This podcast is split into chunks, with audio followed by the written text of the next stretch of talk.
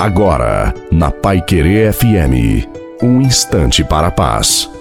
Uma boa noite a você, boa noite também à sua família. Coloque a água para ser abençoada no final e que seja uma noite muito abençoada para todos nós. Muitas vezes, diante das situações que acontecem conosco, podemos questionar Deus, mas por que que isso está acontecendo logo agora? Esse tipo de pergunta, de questionamento, não é bom fazer para Deus. A pergunta certa é para quê? Porque Deus sempre tem o seu propósito, os seus planos. E é importante que cada um de nós faça a vontade de Deus e aceite a situação, aceite a nossa cruz de cada dia, com coragem, com amor, com determinação. Porque a cruz foi a graça de Jesus e a nossa graça também será a cruz. Portanto, carregue a sua cruz com amor, com alegria, com determinação e não entregue a sua alma à tristeza, porque a alegria do Senhor é a nossa força. E que você possa rezar comigo agora. Eu abro as portas do meu coração